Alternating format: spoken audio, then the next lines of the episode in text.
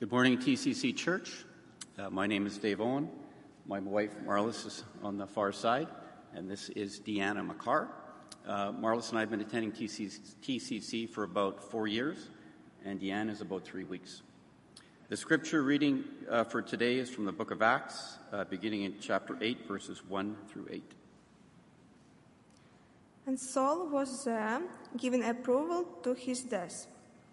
On that day, a great persecution broke out against the church at Jerusalem, and all except the apostles were scattered throughout Judea and Samaria. Godly men buried Stephen and mourned deeply for him. But Saul began to destroy the church, going from house to house. He dragged off men and women and put them in prison. Those who had been scattered preached the word wherever they went. Philip went down to a city in Samaria and proclaimed the Christ there.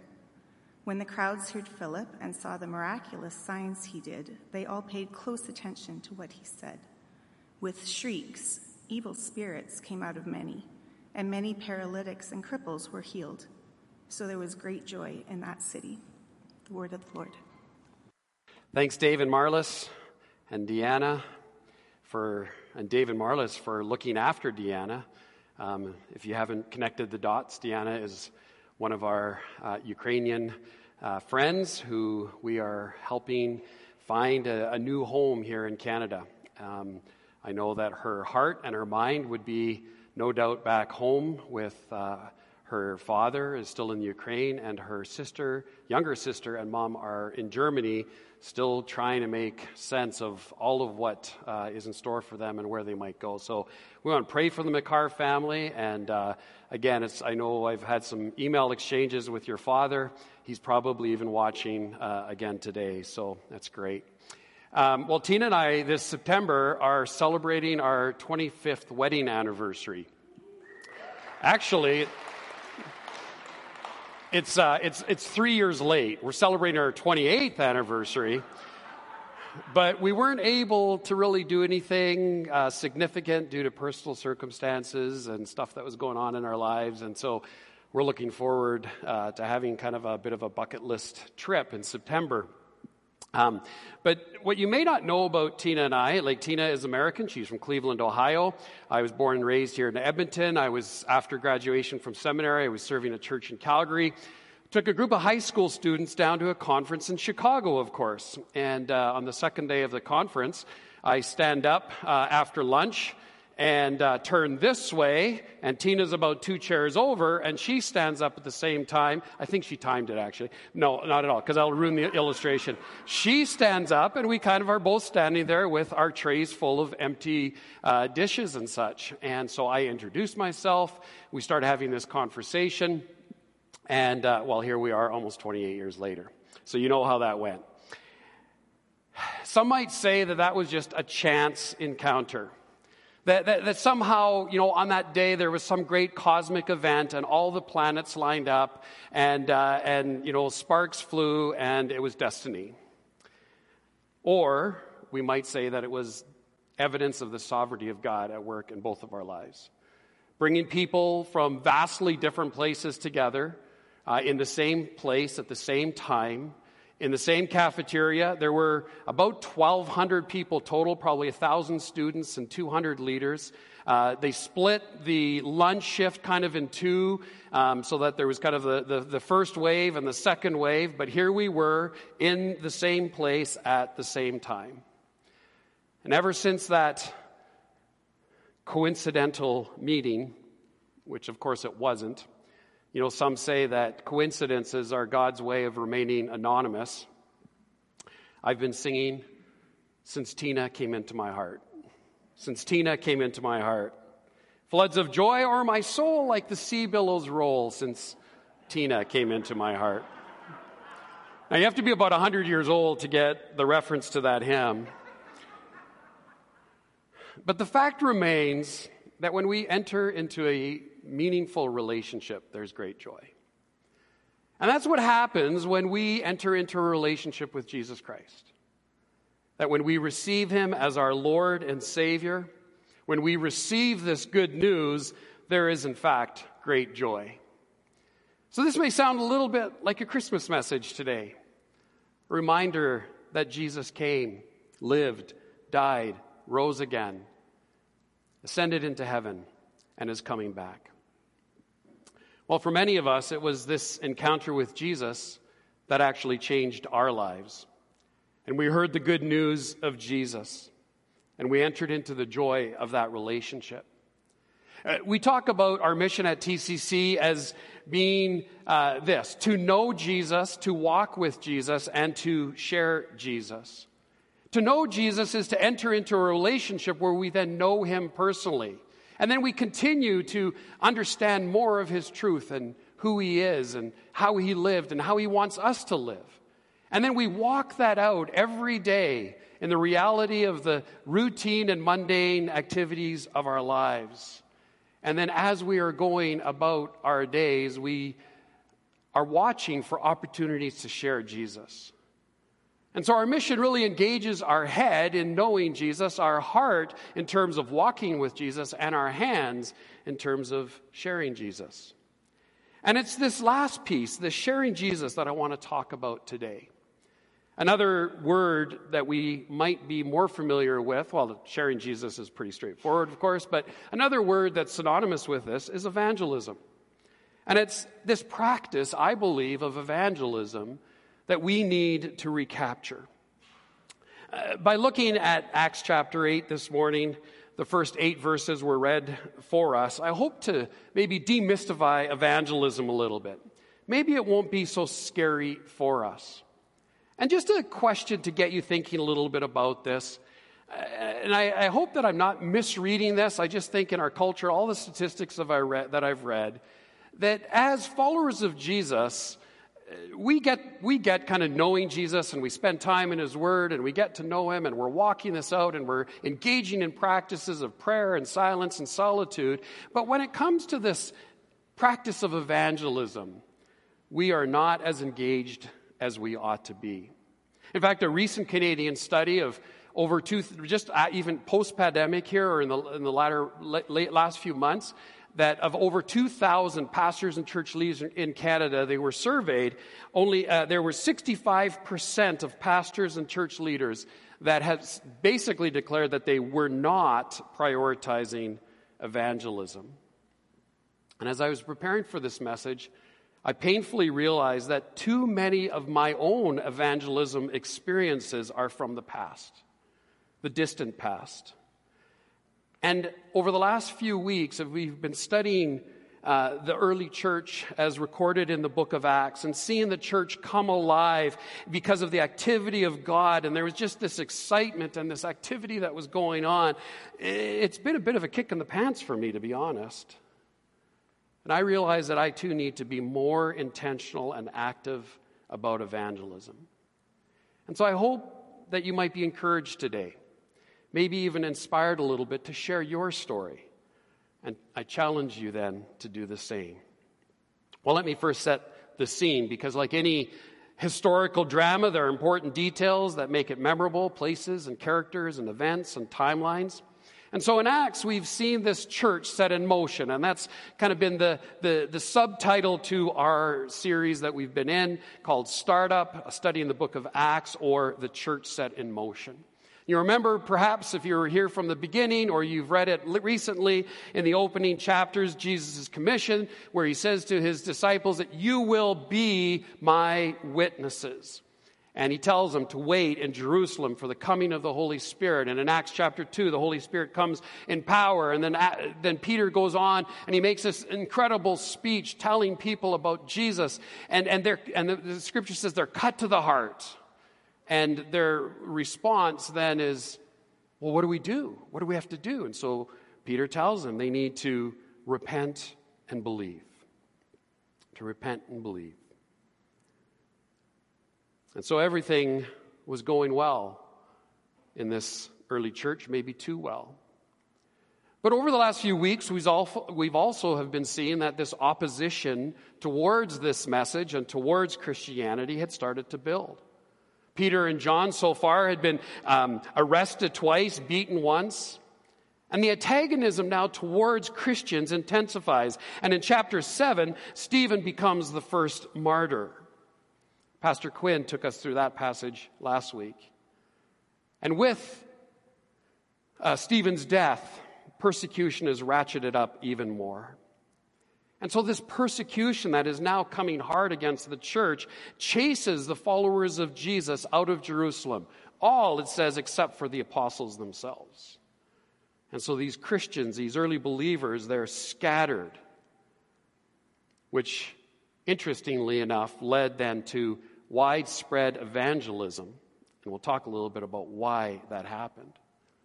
Because as they were scattered, it meant that the message of Jesus was now reaching more and more people. And so ultimately, the death of Stephen resulted in more growth, the exact opposite of what the religious authorities were trying to accomplish. And a central figure in this persecution is a man by the name of Saul. And in verse 1 in our text today, it says that Saul approved of their killing him. So, so he was present when Stephen was martyred, when he was killed for his faith. And Saul approved of it. And in verse 3, we read that Saul began to destroy the church. And so here was a man with blood on his hands. It says that he went house to house and dragged off both men and women to prison for no other reason than their faith in Jesus Christ. Their goal was to wipe out the church. And instead, it forced them, these early believers, then to leave the comfort of Jerusalem and they headed out towards Judea and Samaria. So, if you remember, that was all part of Jesus' commission. And so we see here that God's plan and his purposes are now actually becoming a reality. Because it's no longer just in, in Jerusalem, it's now being spread to Judea and Samaria. And verse 4 tells us that those who had been scattered preached the word wherever they went. Now, they may have been scared and they may have fled for their lives out of Jerusalem, but we understand here that they did not remain silent.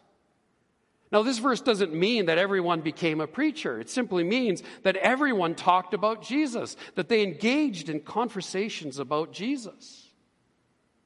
And friends, you and I know that every day, if we would pay attention, we would have the opportunity to talk about Jesus.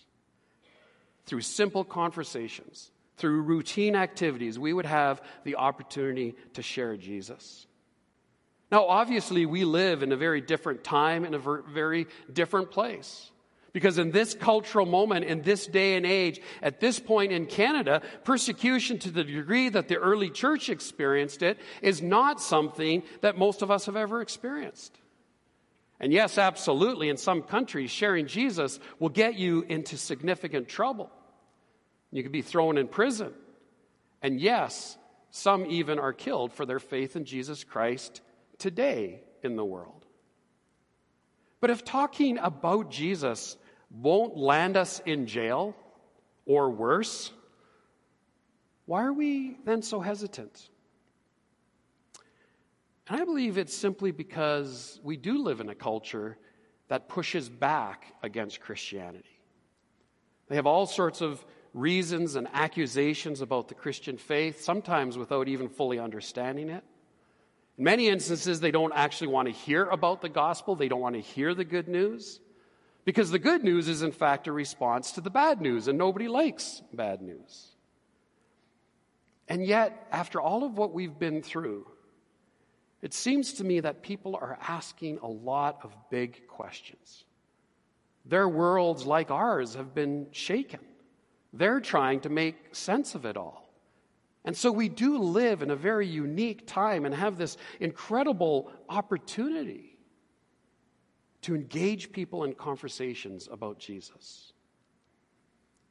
Because in many instances, we do have answers to the questions they're asking. We can't say, well, we know that God created you, that God loves you, that God cares for you.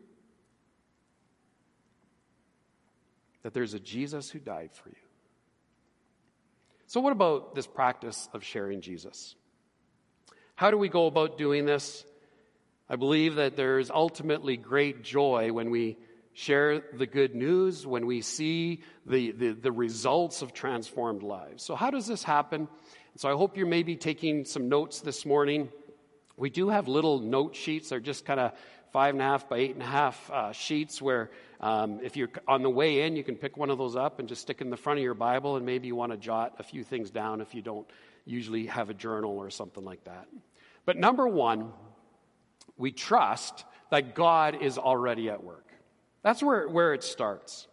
That even perhaps in the face of opposition, we know that God is at work and that He's doing something. In verse 5, we, we see the main character in this unfolding drama is now a man by the name of Philip. He was one of the seven that back in Acts chapter 6 was appointed to wait on the tables. And he, we're told, went down to a city in Samaria. And so we just stop there and say, well, what do we know about Samaria? Where, where is this place that he's going to? And, and without getting into too many details, I think we can just say this that the Jews and the Samaritans, they didn't talk to each other. But that's in fact where Philip goes to proclaim the Messiah. And so for Philip to leave Jerusalem and go to Samaria, he's in fact um, entering into a cross cultural missions experience for him. But make no mistake, he's entering into hostile territory. There was not a good relationship between the Jewish people and the Samaritans. And verse 12 is a significant verse. It's an important marker because there Luke tells us, but when they, that is the Samaritans, they believed Philip, and what did they believe about Philip? They believed Philip as he proclaimed the good news of the kingdom of God and the name of Jesus Christ. They were baptized, both men and women. And so, right there in verse 12, it records the very first time non Jews responded then to this gospel message. Remember earlier in Acts chapter 1, verse 8, I've made reference to this already when Jesus said, You will be my witnesses, where? In Jerusalem, in all Judea and Samaria, and to the ends of the earth. And so this is exactly what Philip is doing. And in doing so, the purpose and plan of God is becoming a reality. But it was not an easy place for Philip to go. It wasn't a comfortable place. It's just that God had already gone ahead of him and he was at work. And there was another challenge facing Philip besides the culture that he was engaging in. This time it was a key figure in the city, by the, a man by the name of Simon. And verse 9 introduces us to him. He said that he had been in the city for some time and that he was somebody who practiced sorcery. And evidently, he was pretty amazing at it. So he was this magician with this significant power. He was a pretty big deal. Well, at least he thought so, because verse 9 flat, flat out says that he, that Simon, boasted that he was someone great. So he had a bit of a, an ego problem, we might say. Well, all the people in the city knew him as well. And they said of him, This man is rightly called the great power of God. Because they mistakenly believed that his magic acts were, in fact, God acts. But if you're called as you're walking down the street, hey, there goes the great power of God, you can appreciate that this might have gone to his head. Now, I realize that much more could be said here, and this is probably where the emails will come. Well, you didn't cover this, and you skipped this. You skipped the really difficult, awkward part, and yeah, you're right. But I'm focusing on the theme of evangelism this morning, and I don't really have time to go into all of what actually happens there. But my point is this is that simply by going into Samaria and even confronting Simon, this was not an easy or comfortable path for Philip. So, what gave him the confidence to go? I think it's simply because he understood that God was going ahead of him and he trusted him. And he soon saw that God was at work. Friends, when we share Jesus, when we talk about Jesus, whatever the environment may be, we should actually expect opposition. Now, we don't need to be obnoxious about it, we'll get into that. But in the midst of those conversations, in the midst of some of that opposition, we need to believe that, that God is at work. Uh, that conference that Tina and I met at in 1993, um, uh, it was actually a youth conference designed around training and, and equipping students to do evangelism and missions. And so we did training in the mornings, and in the afternoon we practiced. And we would go out on the beaches and the streets of uh, around Chicago, and we would look for people, and we had these four questions. And the whole point was just to try to quickly engage people in spiritual conversations. I was a leader, and I was scared. I was so out of my comfort zone. I didn't want to do this. And so we walked and we walked. We're like, should we talk? No, no, it's not. Just avoid them. You know, don't make eye contact. Whatever, because um, maybe your eye, you know, your your life is in danger. And they always said, because we were right downtown and we're at Moody Bible Institute, is like, you go the wrong way, that's death. That way is life. So so that's that. That was kind of ringing in our mind. We never wanted to get disoriented and go into the death section of Chicago. And so so we're out there, and I see a guy, and I think he was like just kind of cleaning off uh, his shoes in, in some water. And I just felt like I need to go. This is the guy. He's by himself, nobody else is around, and we're with, I'm with a couple of other students. And so I just go up and I said, Hi, my name is Norbert. And he looks at me and he just starts laughing. I'm like, okay, yeah, you know, lots of people laugh at my name, you know, thanks to my German heritage, and, you know, start trying to make all this. And he goes, no, no, no, no. It's because my name is Norberto. He was a Spanish guy. Can you imagine? Like, what are the odds of finding this random stranger and starting a conversation, and we have one letter difference in our name, and we had this instant connection, and we had this great conversation? God goes before us. He's working in the lives of people that you live next to, that you work with. He, he is at work.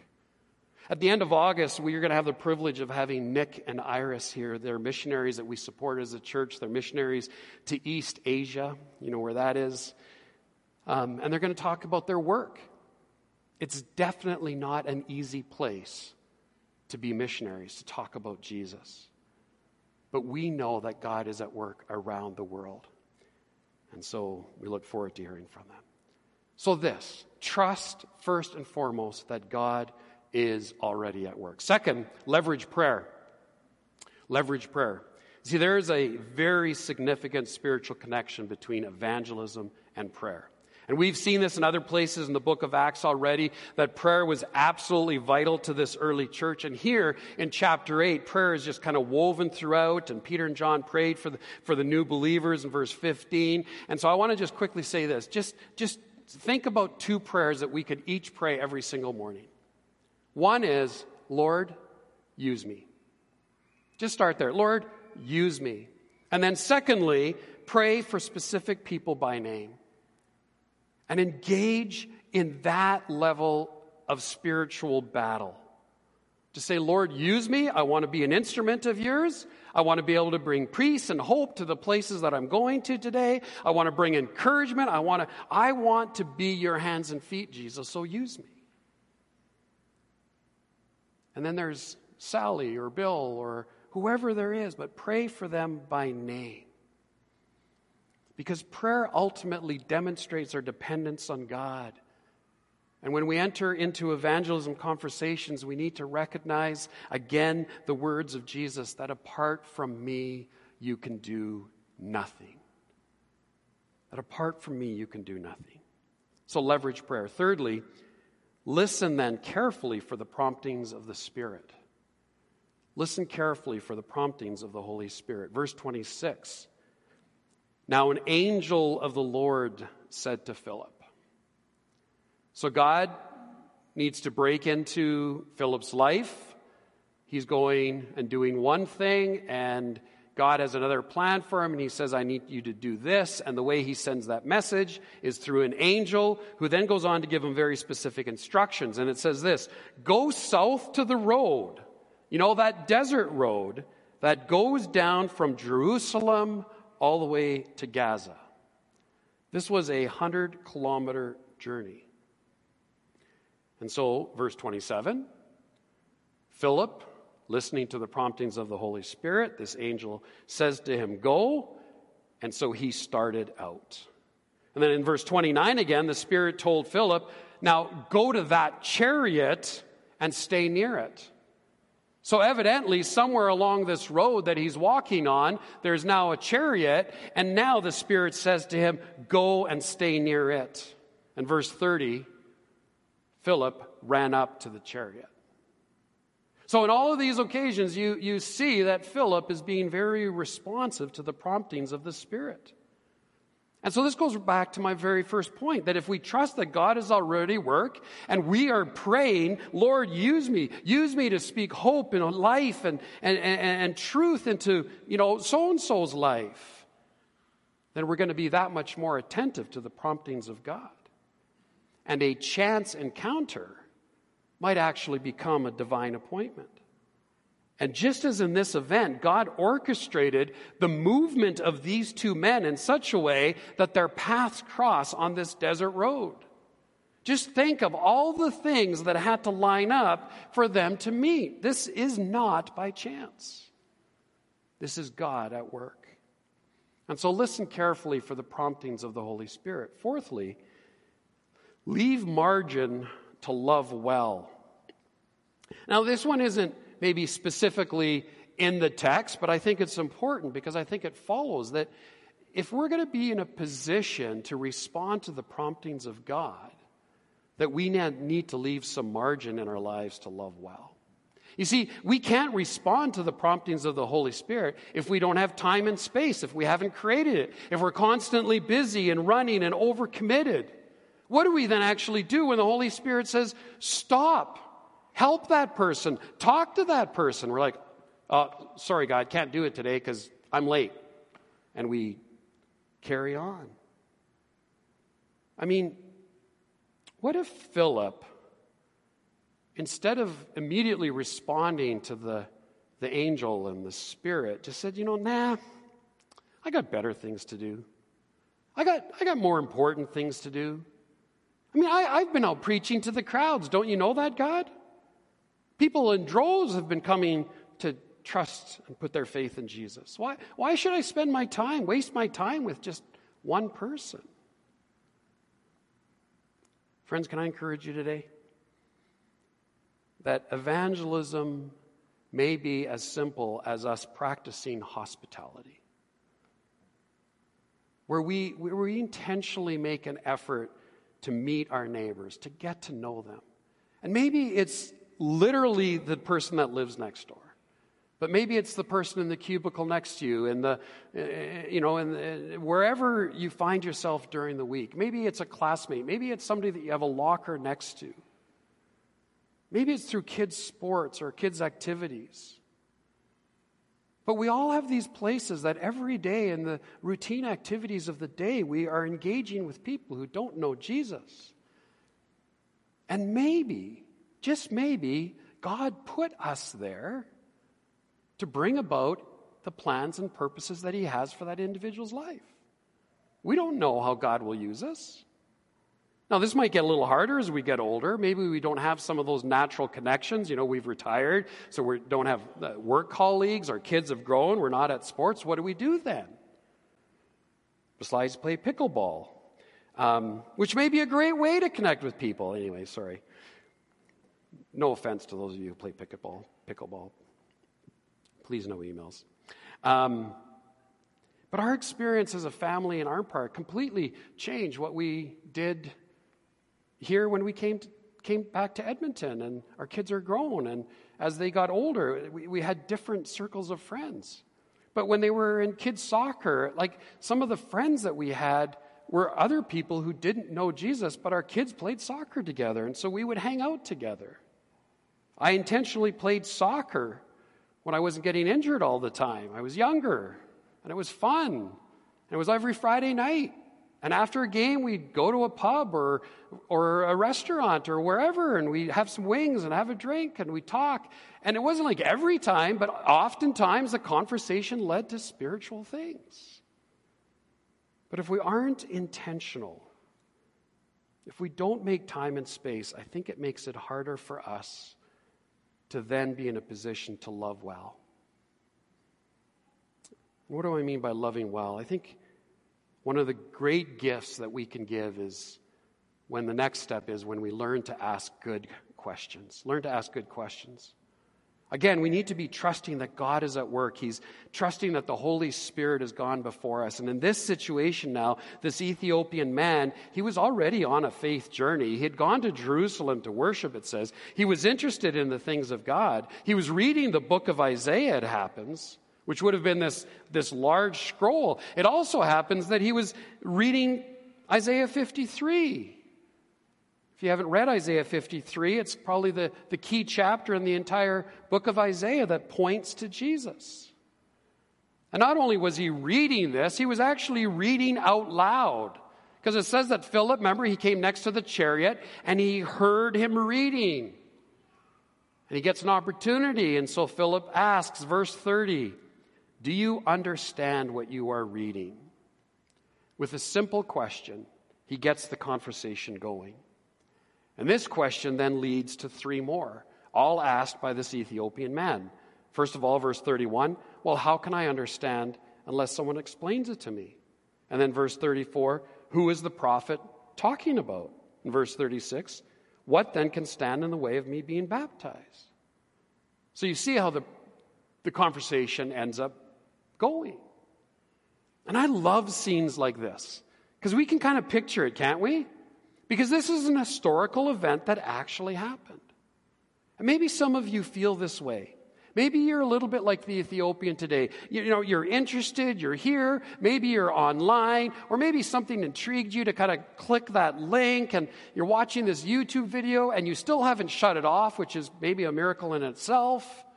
But there you are. And maybe you've tried to read the Bible, but you're having a hard time understanding it. And so the conversation might go just like the one that's recorded here in these verses.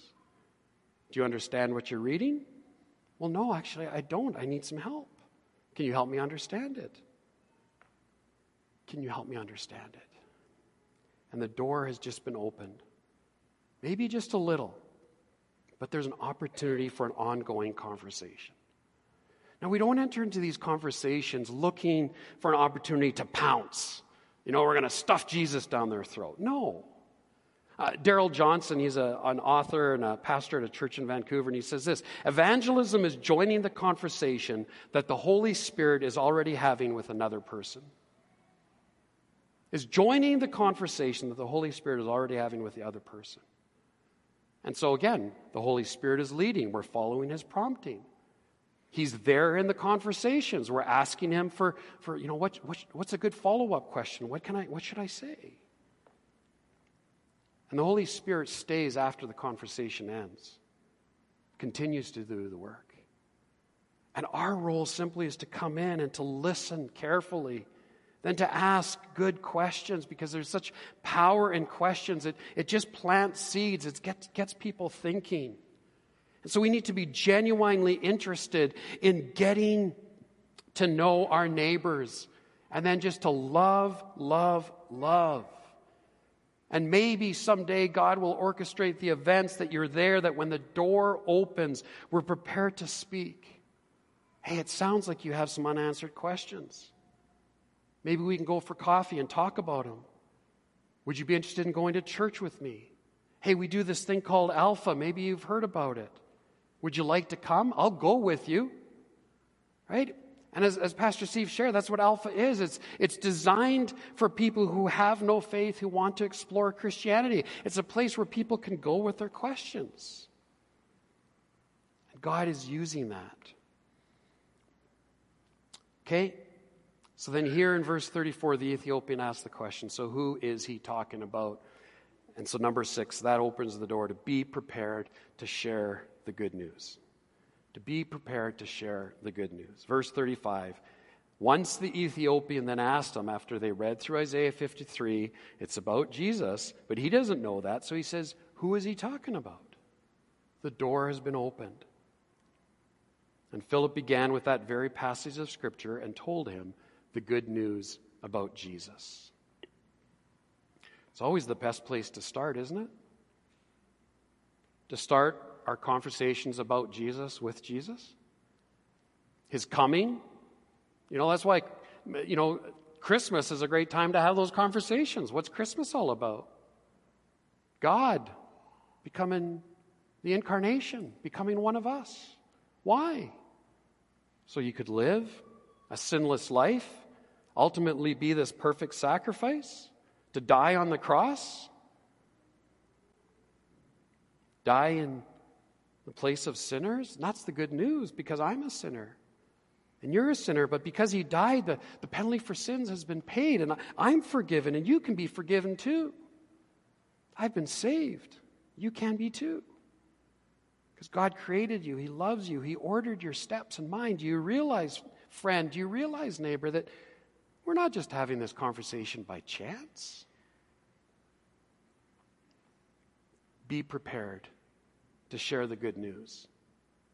And lastly, then leave the results up to God. Leave the results up to God. And this is where I hope the whole pressure can just lift. Because the Ethiopian, he got it. Because his last question, verse 36, look, here's water. Why shouldn't I be baptized? Right? Our story may be very similar. That maybe we're having this conversation and we're, we're, we're, we're, we're interested and we're, we're going to church maybe because there's just something that kind of drew me to that and I was exploring and I was trying to ask questions. And then one day it all comes together. And we respond to God's initiative and we put our faith in Jesus Christ because ultimately I believe that Jesus Christ is the Son of God. That was the faith declaration that the Ethiopian made. And then he was baptized. I have to at least point that out because getting baptized ultimately becomes this public profession of faith. And that's why when we lift this lid here and we fill this tank full of water, we ask those being baptized to tell a little of their story. How did you come to faith in Jesus Christ? See, we put so much pressure on ourselves around this subject, and I think that's what scares us. We feel this weight and this pressure, but it's not on us. We just simply have to be present, be good listeners, love people well, pray for them Of course, we may be scared when it comes to some of those conversations. It can be as simple as listen, sounds like you're really hurting. Can I pray for you? Because they've opened the door and we're invited into someone's life. We take an opportunity to pray for them. And prayer in that way just becomes this way that we express deep love and compassion for someone. This small little opening. Well, can I pray for you now? Try that next time. Don't say, hey, I'm praying for you. Say, hey, would it be okay if I prayed for you right now? And in Acts, we see what the followers of Jesus did, and we see ultimately how God responded, and it was the Lord that added to their number. Because it is God that is at work and it's not on us. Now, let me just conclude by saying a couple of little quick things. Just, you see, I believe that there's all sorts of parallels and applications for us today. You know, we gather in this way or online, we're, we're, we're gathering together to have this shared experience of worshiping God, of learning from His Word. But then we scatter throughout the week. We, we leave here and we're really on mission. We've been, we've been told that you will be my witnesses. We're, we're seeing here the example of, of, of, uh, of Philip. And we have the opportunity to go out and share the good news, speaking to those now who have trusted Jesus. You are a believer in Jesus Christ. You, you want to honor him with your life. And so I just simply ask you will we then follow the example of Philip? where we trust God, where we're loving, where we're engaging, where we're declaring the good news when we have the opportunity. And I can't miss this opportunity to say to those of you who have professed faith in Jesus but have not yet been baptized as a believer by immersion. Why is that important? Because baptism ultimately pictures externally what has already happened internally. That baptism pictures a dying to ourselves, a burial of our old self, and being raised to new life in Christ. It's moving from death to life. Or some like to say from life to death, but that doesn't work very well. Have you declared this to be true in your life? And so, if you're a follower of Jesus Christ, but you've not been baptized, I hope you look at this again because we see it time and time again in book of Acts. People came to faith in Jesus Christ, and the very first thing they did was they were baptized. So, what are you waiting for? Like the Ethiopian man, you might say, Look, here's water. What would keep me from being baptized? And lastly, maybe you're here today and you're listening. Or you're listening, watching a video, or whatever it is. And I want to ask you honestly are you ready to believe? Are you ready to actually take a step and trust Jesus? To surrender your life to Him? To say, Yes, I believe in Jesus. I believe that He is the Son of God. I believe that He died for my sins. Because you know that God has been at work in your life. That you're not here or you're not listening by chance. You're interested for a reason. There's been this stirring in your own life and you're seeking God. Like those angels that came to the shepherds on that hill. I bring you good news of great joy that will be for all the people, that will be for you. Today, in the town of David, a Savior has been born Christ the Messiah. Let's pray. Father, sometimes we see some of the simplest actions and descriptions of life in that early church, and we might just tend to speed by it, not pay much attention, to say, well, so what does that mean for me today? Lord, I pray that you would raise up Philips in our church. That we would be people who actively and intentionally share Jesus. That that is a burning passion and desire of our hearts. Oh God, stir that passion in our hearts. Do that in my heart. We've got good news. We've received this. We, we, we sit here in the relative comfort of all of what you have blessed us with. And yet we're not willing to share that with others. Lord, forgive us. But Lord, help us to do something about it. And Father, for those who are here this morning, who are listening, who are interested, who have lots of questions. I pray that you would just continue to show yourself to them and that they would come to a place, perhaps even today in this morning hour, and give their lives fully to you to surrender and make you Lord of their lives. It's indeed good news and great joy. In Jesus' name we pray. Amen.